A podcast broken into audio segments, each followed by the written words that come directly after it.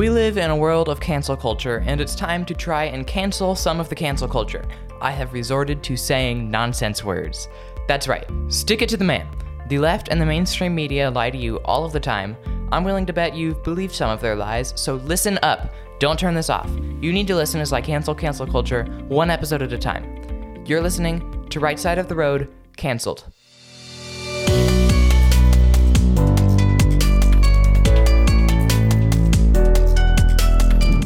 Alrighty, we are trying something new today, and if I sound weird, it's because you're weird, or because I'm losing my voice. Welcome to my new series, Cancelled. With so much cancel culture out there relentlessly hiding information from the public, I feel it is up to me to make sure you don't lose sight of the truth. There will be plenty of these episodes coming up because there are so many lies out there, so do not forget to like and subscribe so you do not miss out. If you're subscribed on YouTube, go subscribe on Apple Podcasts, and if you're subscribed on Spotify, go subscribe everywhere else. I'll leave links in the description. If you've listened to this channel for a while, you've definitely heard me say the word COVID 19 at least 50 times. And you've definitely heard me mention the infamous Omicron. Most of the data you've heard to make Omicron sound scary is either completely made up or altered in the way it is presented to you. Let's look at the data that people use to say that Omicron is dangerous to kids. It's not, by the way, if that wasn't clear. Recently, in the hearing for Biden's vaccine mandate, one of the judges for the Supreme Court made one of the most audacious claims of fake data Justice Sotomayor made this statement about kids in hospitals right now.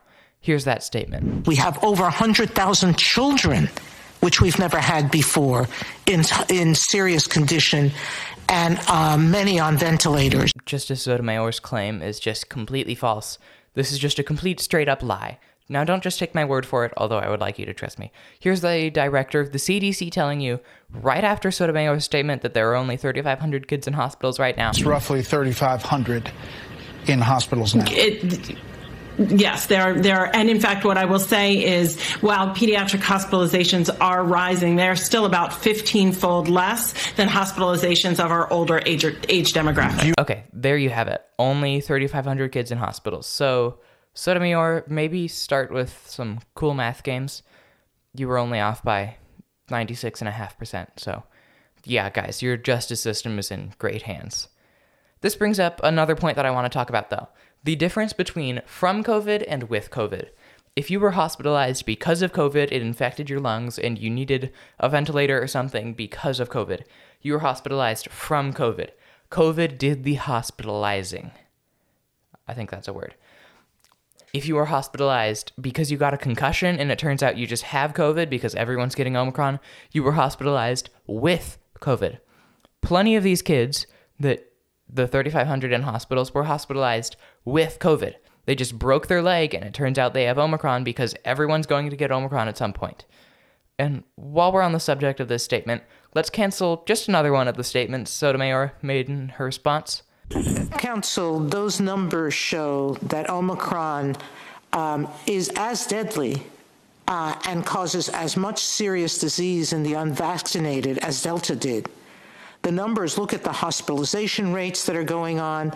We have more affected people in the country today than we had a year ago in January. Oh man, guys, you ever get told something just so plainly wrong, you don't know where to start to correct them?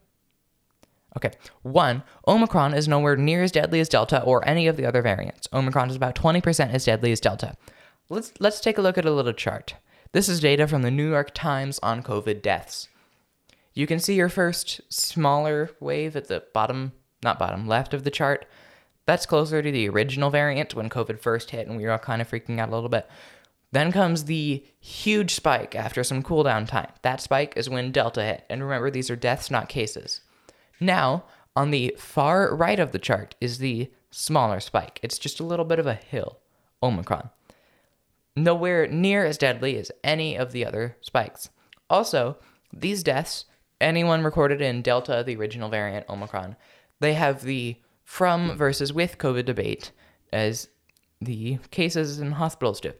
There were a large number of cases during Delta and the original COVID where people were getting like shot in the head and it was recorded as a COVID death. Manslaughter! It's like they were like, oh no, they have COVID. That was definitely the cause of death because COVID can carry a gun and it can just walk up and shoot anyone who doesn't wear a mask. That's that's Fauci. Fauci with the paranoia of Kevin from The Office.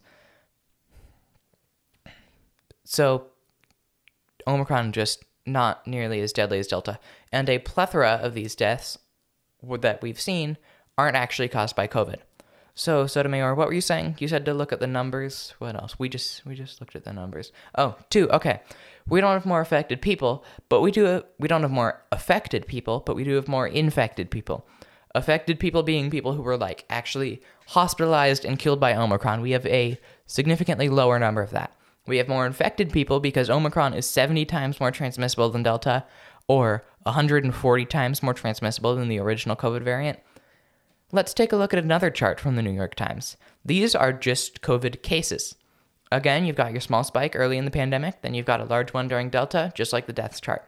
Then, whoa, whoa, whoa, whoa, whoa, you've got a spike larger than Delta right now. It's just going off the edge of the graph. That is because of Omicron.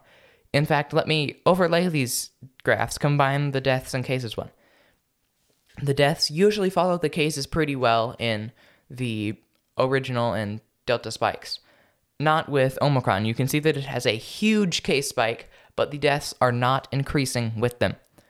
And while we are on the subject of COVID and the vaccine here, I would like to relay a point I found kind of interesting about OSHA's unconstitutional vaccine mandate.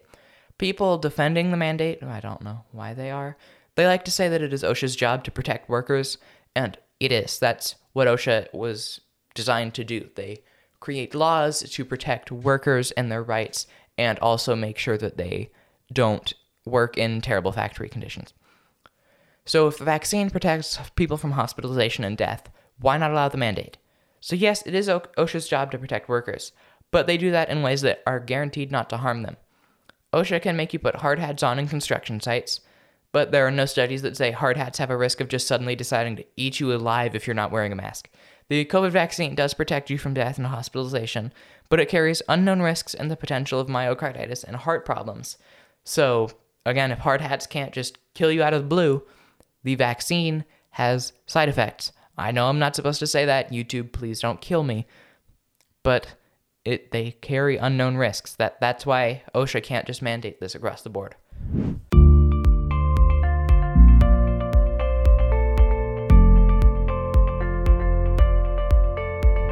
Inflation is a huge problem here in the United States. For that, we can thank Brandon himself.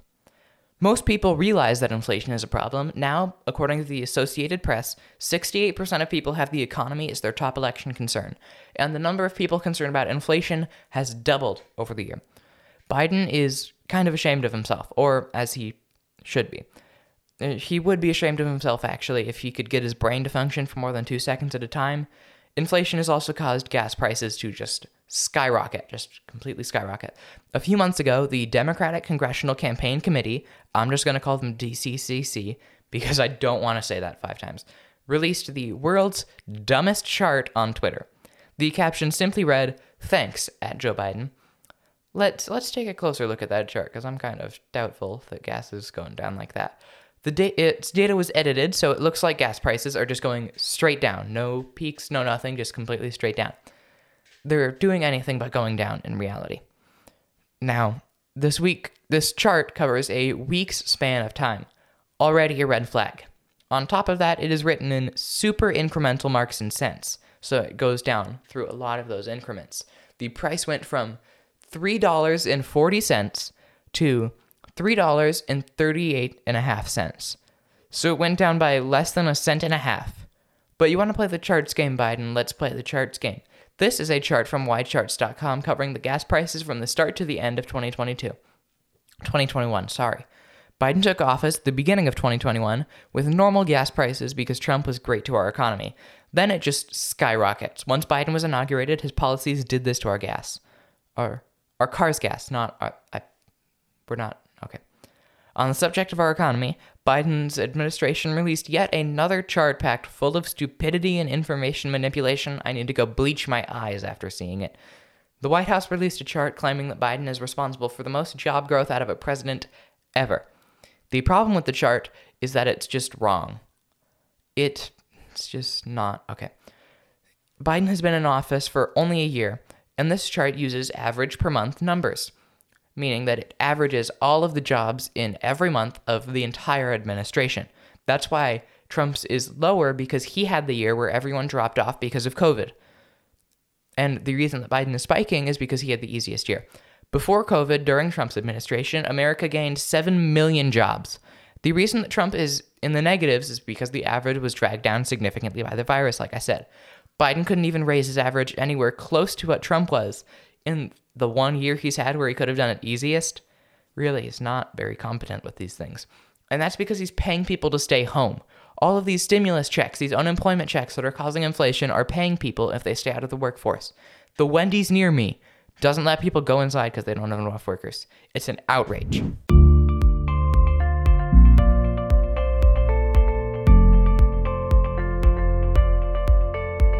When President Biden was elected on the saddest day for the modern U.S. history for most Americans and the second happiest day for Democrats, next to January 6th, the Democrats made the outrageous claim that Biden was the most popular president in U.S. history. You'll hear this fact used in the amazing Let's Go Brandon songs that topped iTunes within a week. The reason they say this is because he received a record 81 million votes. Could this be that there was election fraud going on? Possibly. YouTube, I said possibly. YouTube will completely destroy me if I say definitely.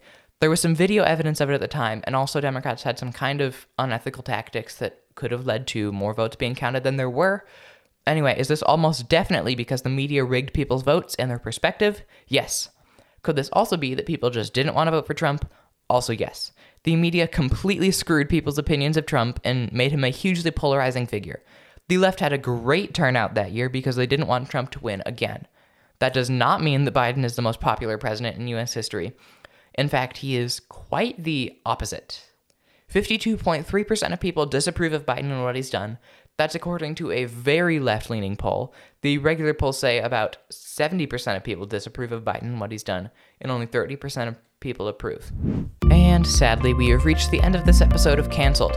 The left is faking data and fudging the numbers left and right, so do not forget to subscribe so you don't miss out on the truth. If you haven't already, go check out my website over at rightsideoftheroadpoliticsforkids.wordpress.com. I'm getting really fast at saying that. Also, please subscribe on both YouTube and Apple Podcasts or whatever podcast platform you're listening on. As of right now, I have 22 listeners on podcasting platforms. I'm trying to hit 50, so share this podcast with all of your friends. Thank you so much for listening. I'm Hendrik, and this is Right Side of the Road Cancelled.